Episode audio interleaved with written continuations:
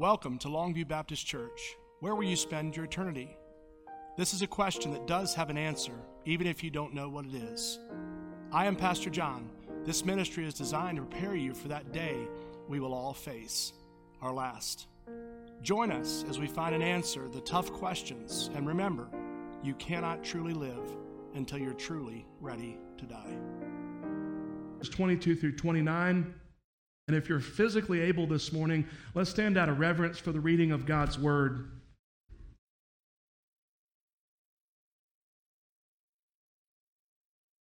They listened to him up to this word. Then they raised their voices, shouting, Wipe this person off the earth. It's a disgrace for him to live. As they were yelling and flinging aside their robes and throwing dust in the air, the commander ordered him to be brought into the barracks, directing that he be examined with the scourge so he could discover the reason they were shouting against him like this. As they stretched him out for the lash, Paul said to the centurion standing by, Is it legal for you to scourge a man who is a Roman citizen and is uncondemned? When the centurion heard this, he went reported to commander, saying, What are you going to do? For this man is a Roman citizen. The commander came and said to him, Tell me, are you a Roman citizen? Yes, he said. The commander replied, I bought the citizens for a huge amount of money, but I was born a citizen, Paul said. Therefore, those who were about to examine him withdrew from him at once, and the commander too was alarmed when he realized Paul was a Roman citizen and he had bound him. Father, thank you, Lord, for the privilege this morning of being able to assemble to worship on this beautiful Lord's Day. God, thank you today that we have your word, Lord, the lamp unto our feet, the light unto our path, the source of all truth. God, I pray today, Lord, that you would lay bare any areas of our life that need dealt with. God, that you would deal with any issues of character, Lord, of, of issues of faith and trust, of where we're placing our hope in all that we have been called to be as followers of Christ. Lord, I pray that you would hide me behind the cross today, Lord, so that the Holy Spirit, Lord, might speak to hearts, not only in this building, but all over the globe, Lord, as the message goes out in a bold and a mighty way. Lord, thank you that we have a truth that's rooted in you and you alone that is unchanging. Father, I thank you, God, that we have the privilege today of being able to place our faith and trust in Jesus Christ. And Lord, I would pray, Father, that that is what happens all over today. Father, that ones would come to know Jesus Christ as Lord and Savior.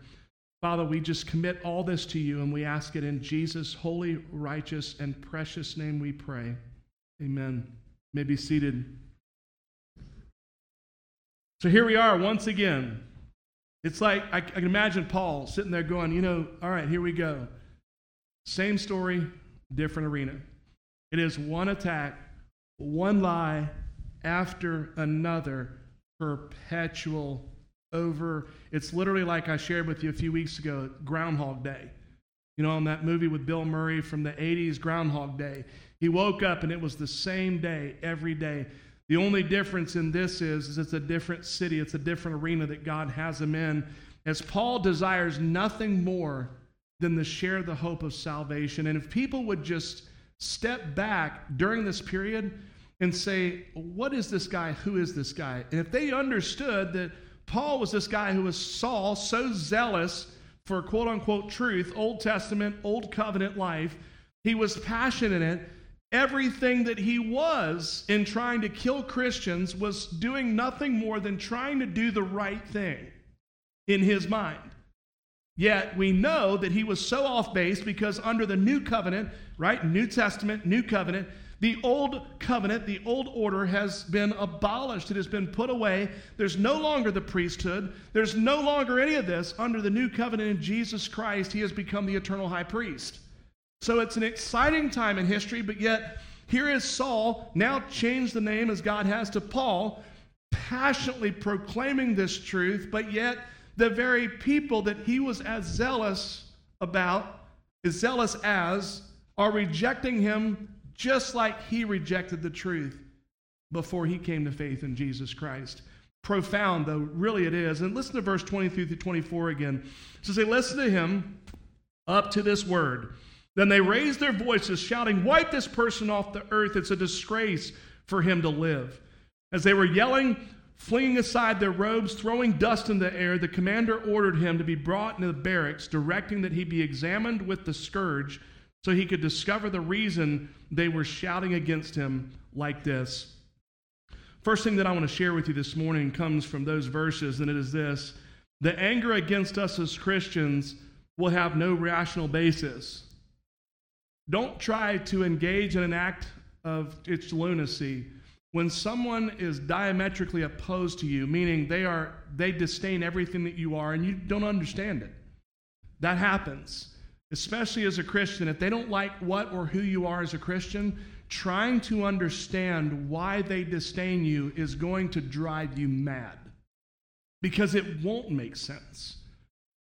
What is the, the subtitle this morning's message? Not against flesh and blood. Our fight is not against flesh and blood, but of principalities, rulers, dark forces in the heavenly realms. We are in a spiritual battle, not a physical battle. Would make it so much easier, wouldn't it? Thinking about the Iraq war and the Afghanistan, these were ideological battles that we were having with people, Sunnis and Shiites, and them alone have been battling for centuries under how to appoint the successor of Muhammad. So they paused from infighting to fight the occupiers, but yet when the war is over, what happens? They go back to fighting each other. This is something that we're not going to have any comprehension of because it's not rational. The anger against Christians that non Christians have is something that you will not understand unless you understand it from a spiritual perspective and recognize why do they disdain the name Jesus? Because there's power in the name of Jesus, just like that old praise uh, hymn that we sing. Amen? There's power in the name of Jesus. That's the issue. You can talk about God all day long. You can pray and invoke the name of God in public services, but the issue becomes, and where they specifically prohibit you from saying, do not pray in Jesus' name. What's the problem? I would say, right? It's just, I would say, right, as a, if an, act, it's just words, isn't it? What are you so scared of? It's just a, a word, right? You could say that. We know there's power in the name of Jesus. The sons of Sceva found that out, didn't they? They were messing around with a spiritual concept, not as a spiritual men. And they ended up being overtaken by those demons because they were invoking not the name of Jesus because of Jesus being Jesus. Oh, it's in the name of, remember? Anybody?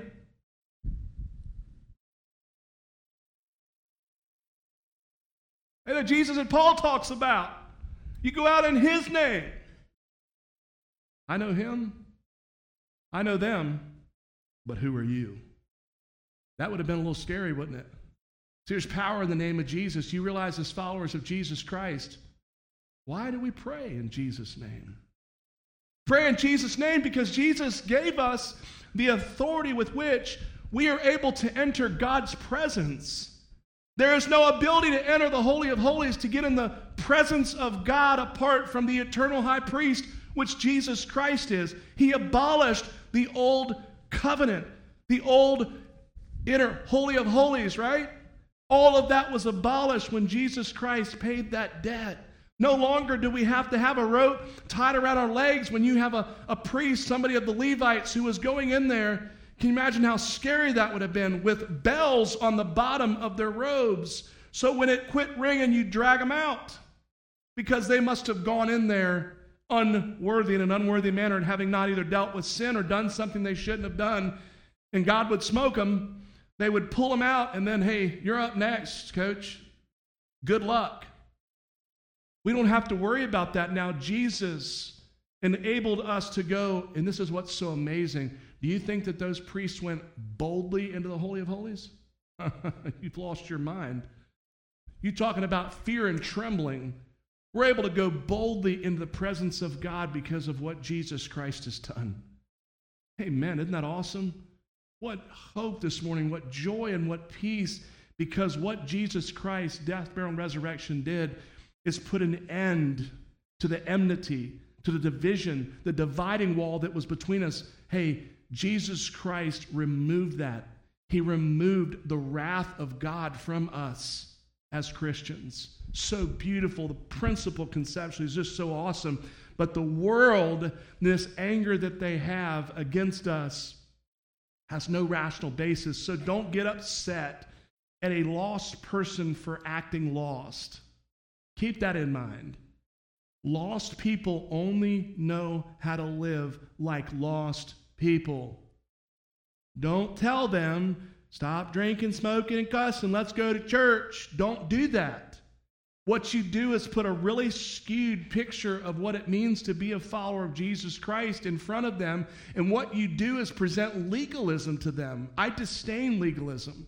What is legalism? It's saying that by these rules with which you abide by is going to make you spiritual and, enter, to, and able to enter God's presence. What do I encourage you to do? Begin to disciple them, share the truth with them, the gospel with them. Share everything you know about it. Share your story first and foremost of what God has done in your life and how God met you at the time in your life that you knew you were lost and without hope, and you ended up coming to saving faith in Jesus Christ. And that's what they need to hear. They need to hear this story. I once was lost, but now I'm found, was blind, but now I see. And what that does is it resonates. They're able to relate with that. Because as a lost person, they're not tracking with hope and fulfillment and joy and peace and that peace that passes all understanding. But I know that rational, rational human beings who don't have a very serious mental condition desire peace. They desire fulfillment. They desire to feel normal. They don't like waking up and feeling hopeless. They don't like waking up and feeling like there's no reason to live. If anything, we run from that. Any normal human being wants to run from anything that makes us feel like that. So when you have a person that God places in your sphere of influence, you share what God's done in your life. Be honest. Don't get in there and go, oh man, I tell you what I got to say. All my bills disappeared. I started getting raises. It's just been nothing but the glory highway ever since. Don't lie to them. Don't let me find out you lied to them. I'll rebuke you because it's not real. As a follower of Jesus Christ, it's going to be the hardest thing you've ever done in your life. Serving, honoring, and glorifying Christ. And I don't care what, I don't care if you're 55 and you die at 65. It's going to be a, a hard 10 years. There's nothing easy about serving the Lord, but there's nothing more fulfilling. There's no place you'll ever find hope, and there's no other place you'll ever find peace, and there is no other place that you'll find belonging, and there's no other place that you will be able to dwell and fellowship with the very potter that molded you together in your mother's womb. And I say that to encourage you, though, don't sell Christianity for something it's not. This is not some get rich quick scheme like Amway. This is not some, oh, my, I've got problems because of my behavior and this is going to fix it all. No, because there's a whole lot of work that we have to do as God continues to work in us and work through us as Christians. There's a whole lot of work that has to be done. Amen? And it's waking up every morning and doing self assessments. God, I want to be on track and I want to be the man, the woman that you've created me to be. Lord, is there anything that needs to be worked on? Father, shine a light in this. God, if there's anything that would hinder my ability to be a reflection of your glory, God, reveal it to me. God, do whatever you have to do so that you are King, you are my Lord, you are my God. And that's a hard prayer to pray because God answers those, because you're praying in accordance with His will that we be conformed into his likeness. So, therefore, God is going to answer that prayer the same way that as we pray unto salvation for somebody, God's will is that none should perish.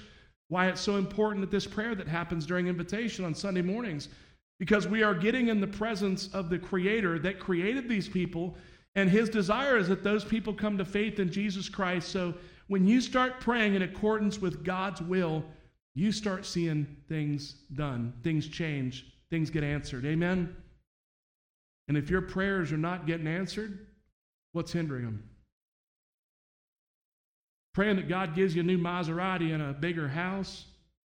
If you have a genuine need because you've taken in more people and you need more room, praise God, pray for it. By the way, God already promises to supply all your needs according to his glorious riches in Christ. But I don't know how a Maserati, by the way, would fit into that due to the fact that they're junk, anyways. Just look at Consumer Reports. You want to buy a Jaguar? Go buy one. They're junk. If you have disposable income, nothing sinful about doing it. If God's blessed you with tons of money, go get one, but you're wasting your money. Amen? Get something that's going to stand the test of time, that's going to be faithful and reliable, and Consumer Reports is a really good avenue with which you can find out what is a very good way to spend the money God's given you. But you got to be careful because there's all of these things vying for your affections, vying for your time, and it's very easy to get our human prayer list in an un, ungodly way by praying for things and then getting upset when God didn't give you the raise that you thought you deserved at work. I assure you, if God thinks you deserve that raise and wanted you to have one, do you think your boss stopped God from doing what he could have done? Amen? Amen. Well, wait a minute. they're a lost boss. Maybe they just did. Well, excuse, the Egyptians were, were lost too. And God let them plunder. The Israelites plundered the Egyptians. Oh, praise the Lord. God gave them over to be what? Favorably predisposed so that they plundered the Egyptians. God just didn't get the heart of Pharaoh, he got the whole nation's hearts. That's awesome. That's what I'm talking about right now. Nothing can stop what God wants to do. So praise God for that. And again, don't let this irrational anger we have at someone who's lost, acting like a lost person, use that as an avenue with which you can be a minister to them. Be the mission, let them be your mission field. To God be the glory. Verses 25 and 26 again. So they stretched him out on the lash. Paul said to the centurion standing by, Is it legal for you to scourge a man who's a Roman citizen and is uncondemned? When the centurion heard this, he went, reported it to commander, saying, What are you going to do? This man is a Roman citizen. Leads the second thing that I want to share with you this morning. It's this God can and will use all methods to protect the kingdom work according to his will. Paul was getting ready to get another whipping, like he hadn't had enough of them. Amen? Why were they going to do it? Oh, we'll beat him till the truth comes out. I guess in some circles that happens in past history. I guess you whip somebody enough, you're going to get whatever you want to hear out of them. Amen? Some people finally tell you what you want to hear so they stop beating you. But yet, Paul was a Roman. Paul hadn't bought his Roman citizenship, Paul was born into it. Rome was very powerful back then. Rome's reach was going ultimately, I think, of course, you can do a lot about it, but lead had a very serious limiting effect of Rome's ultimate power, I think, uh, because they were drinking out of lead glasses, and I think it caused a lot of trouble with psychologically in people. But ultimately, Rome was very powerful at this point, and Paul's Roman citizenship was a very powerful part of who he was. So they're getting ready to beat him. It's one thing if you're just a nobody because you have the Romans that are going to do whatever they want to do and nobody's going to stop them, but you don't beat a Roman citizen without a very good reason for doing it. So here we are, and you've got Paul getting ready to get stretched out, and I love how Paul does it. Paul just, hey, by the way, you don't beat Romans around here, do you? And we get this pause. Uh oh, I didn't know you're a Roman citizen. See, God will use all methods to protect kingdom work according to his will. There is nothing that could have said that Paul, in getting beaten this time, didn't end up dying from it. For whatever reason, God wanted to stop this, but we know that Paul's going to get some more ill treatment until he ultimately dies in Rome, sharing the gospel with the very people that he was called to be the hands and feet of Jesus to. Paul didn't care. There was no limits to what Paul wanted to do and would do for the gospel, and ultimately, that's the heart that we have to have. Do you care enough about the people that you have been called to that no matter what the cost is, and that's the big thing, the cost sometimes. That's why many people have asked me when I was had I was hurt, I'd gotten saved, and I'm I'm in this wheelchair at home, and this is going to be my life from now on. Aren't you upset? Aren't you mad at God? And I would say, mad at God for what? Well, because you get saved. I mean, shouldn't God have gotten you out of that wheelchair? Oh, I'll, I'll give you my life, Lord, if you get me out. What is that? Me trying to bargain with God? No. I was at total peace with it because I knew God's ways are not my ways and his thoughts are not my thoughts. His ways are higher than my ways and his thoughts higher than my thoughts. God knows what's going on. God sees the big picture that I didn't. And this is what's so profound God saw right now. God saw Longview Baptist Church four years later that didn't have a preacher. And God had to do what He had to do in me and conform me and change me and mold me and allow me to go through all of the doctors trying everything they did for God to do what God can only God can do. And we always have to remember that. Is it easy? When circumstances happen to us, let me give you this analogy. When things happen quick, especially when they happen quick, this is what happens. This is perspective, right? So we're looking at life and we're able to see everything around us and everything's in perspective. But when something happens, either quickly, traumatically, or something we do not expect, all of a sudden we find ourselves with everything like this. The problem is, is the old proverbial statement is we can't see the forest for the trees. You ever heard that? Meaning, you can't see the big picture. All you feel is overwhelmed by these trees that are blocking you instead of recognizing that there's a forest here. There's the beauty of everything that's around you. And that's what the enemy does. He loves to overwhelm us and once we get like this, the natural human reaction is to get everything away from you as quick as possible.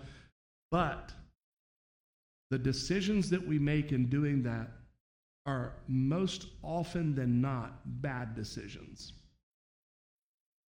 because they're made out of fear. It's the flight or fight mechanism. When I was a police officer, they teach you about that. It's called the fight or flight mechanism. It's when you're standing there with somebody and you go, something's getting ready to happen. They got a weird look on their face. And what you learn is they are either going to fight you or they're going to run. It's the fight or flight mechanism. That is never a good thing for Christians in determining how to deal with this. What I always say is even if someone says something or you think they said something that hurt your feelings, don't respond. Be quiet. Don't say a word. Give yourself a 24 hour buffer. Has anybody ever heard me say this before? Good. Rest y'all should listen better. the reason is a lot of times someone never said what you thought they said in the first place, or if it was a text, especially text, you cannot see what? Emotion. How easy it is. When you get a text that says, What are you doing today? They never said that. They said, Hey, what are you doing today? So you got upset. who do they think they are? What are you doing today? They didn't say it like that. They were actually asking you nicely, What are you doing today? Those are two totally different engagements, aren't they? We can't read into that, and it's very important because the next thing you want to do is who do you think you are? You start getting passive aggressive with them, and you ruin your relationship because you got all soiled up, you were upset about something else, and now you're right? You went off half cocked. So anybody who sends you anything now, you're reading every bit of it with, I'm ready to fight. Anybody know what I'm talking about?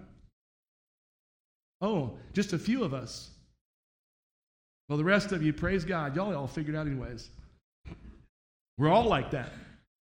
And we end up dealing with everyone. It's like when you have one person in the morning that maybe you and your wife got, a, got off to a bad start. Just maybe something simple. Then the next thing your kids come in, you're ready to tear them up. Right? Yes. So then you go to work, and you, the first person in the hallway it says they say something sideways to me, I'm getting ready to knock them out. They didn't do anything wrong, but you're the one with the problem then, aren't you? Because something simple, that's why we've got to stop letting this and the reactionary desire that we have to react to it and the, to get ourselves and our insecurities buried by getting it back out here. Hey, let God and His Word bring it back out. Wait 24 hours. Don't respond to that because I'll tell you one thing. I see it every day. I, I deal, sorry, Mondays and Tuesdays with people who are alone and they're going to die alone. There's no one around them. I don't know what their stories are, but I know there's a lot of people in this world that die alone. You know that you can create an atmosphere with which you will die alone? How is that? You continue living in your toxic environment, and I assure you the waters will be so toxic, there will be no one around you, and you will die alone. I assure you. Let me promise you something. I don't care how much of a rogue or loner you are, you don't want to die alone, I promise. Okay? I'm not charging you for that. That's a freebie. But I'm saying that because there's attitudes and actions that every day we either do this, we feed the spiritual man. The spiritual man is the one that the natural tendency of the human condition is not to want to feed. We want to feed the carnal person. I call it the carnal. We got two dogs, right? Good dog, spiritual. We got the bad one. We can do the spiritual feeding of either one of those, but those have direct implications in, you hear me? Law of harvest. What you sow, you reap. Do you want to live a life completely alone? You might think it sounds good on the outset, but I assure you, I can put you in front of many men that were tough, strong people, just like you are, that will tell you, I made a bad decision. I thought it was okay and I wouldn't mind dying alone, and now I'm alone and I don't like it. And I've had them say this to me word for word. So take it from someone who knows this. Make sure that you do everything in your power to feed the spiritual man. The spiritual man is the man that gets in God's word, that allows God to change those attitudes and those actions so that you're not creating a toxic environment with which people are crawfishing to get away from you. And they will do that. You can only abuse people for so long, and those people will finally tell you, happy trails. And what you'll find out is it's very lonely, it's a very isolated way to live, and you will not like the fruits of it. And by the way, once those attitudes and actions are deeply instilled, they're very, very difficult to get out of. The older you get, the harder it is to change these mindsets apart from a divine work of God and very patient people that are willing to go through the process with you. So I'll leave it at that. But again, God can, He'll use all methods to protect the kingdom. And then verses 13 and 14, or sorry, not 13, 14, 27 through 29. The commander came, said to him, Tell me, are you a Roman citizen? Yes, he said. The commander replied, I bought this citizenship for a large amount of money, but I was born a citizen, Paul said. Therefore, those who were about to examine him withdrew from him at once. The commander too was alarmed when he realized Paul was a Roman citizen and had he had that he had bound him. Third and final thing I want to share with you this morning. No schemes of the enemy will prevail, only God's perfect plan. You can have people plan to destroy you. You may have a countenance at work and people don't like you because you're a Christian. This is what I'm so thankful for. No scheme, no weapon formed against us shall prevail. Scripture says that. What is the promise of that? Height nor depth, angels, principality, nothing in all creation can separate me from the love of God that's in Christ Jesus. Nobody can beat me unless God so allows it to happen. What happens if He allows it? He'll give you the strength to endure it. Amen? There's people all over the world right now. The scripture talks about us and it admonishes us, commands us to pray for them. People that are suffering right now all over the globe. Why? Because they're Christians. Not because they did anything wrong. Oh, we get in trouble for something, then we want sympathy for it. We did something wrong ourselves, then we want everybody to feel bad for us.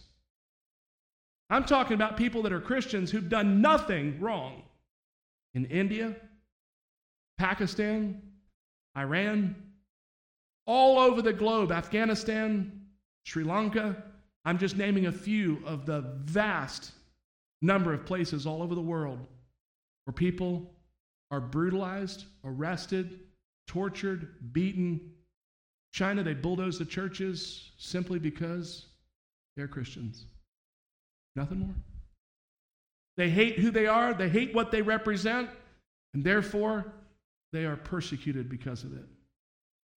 The beauty is, God is not going to allow any weapon, He's not going to allow the enemy to prevail at all. Only God's plans will prevail. And like I said to you when we were going through Acts the first time, 15 years ago, what is the gospel like? I'll tell you what it's like. In America, we've had this fire for the gospel, and it's as if America has gotten back from the heat and not liked it. In Acts, what we saw in the beginning when there's this persecution that happens, just imagine a small fire about this big. And the fire is the truth, the gospel, that's burning bright. The enemy desires to stomp it out. Anybody remember about the printing press? Famous atheist, Voltaire, made the pronouncement that within 100 years of my death, Christianity will be extinct. It was his proud statement. He printed atheistic literature completely anti everything Christian. Upon his death, the Geneva Bible Society bought his printing presses and then began to print and then succeeded in printing more Bibles than had ever been printed in the history of all mankind. Yet this man had said and printed on that that within 100 years of his death, Christianity would be extinct. So, what he was trying to do is stomp out the embers of that small, newly emerging ecclesia, home church, what, what the whole entire picture of the, the new infancy in the cradle of Christianity. He's stomping it out you remember when I did the analogy the last time? What I say happens if you try to stomp out a little fire? It sends out embers and creates other fires. So it makes it spread more rapidly. That's what we got. That you and I watching in these places all over the world. Why is there such a thirst for truth, the gospel in China? Why is there such a thirst in Iran? Why is there such a thirst all over the globe? And yet in America, we've been in a steady climb. Doesn't make much sense, does it? I think it's become too easy to be a Christian in America. I really believe it. It's been too easy. We've had it too easy. Would you all agree? We really have, haven't we? Steadily since 1955 in America, baptisms, professions of faith did this. They peaked 1955. You know what happened after that?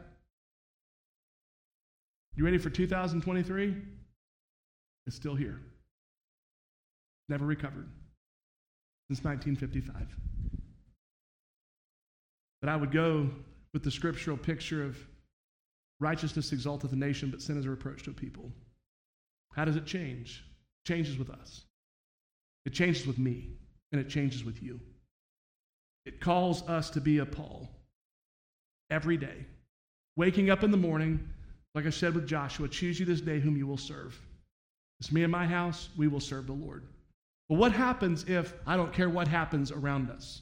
I don't care what happens to the nation. There's nothing I can do to change anybody else, but I can start with me. And you can start with you.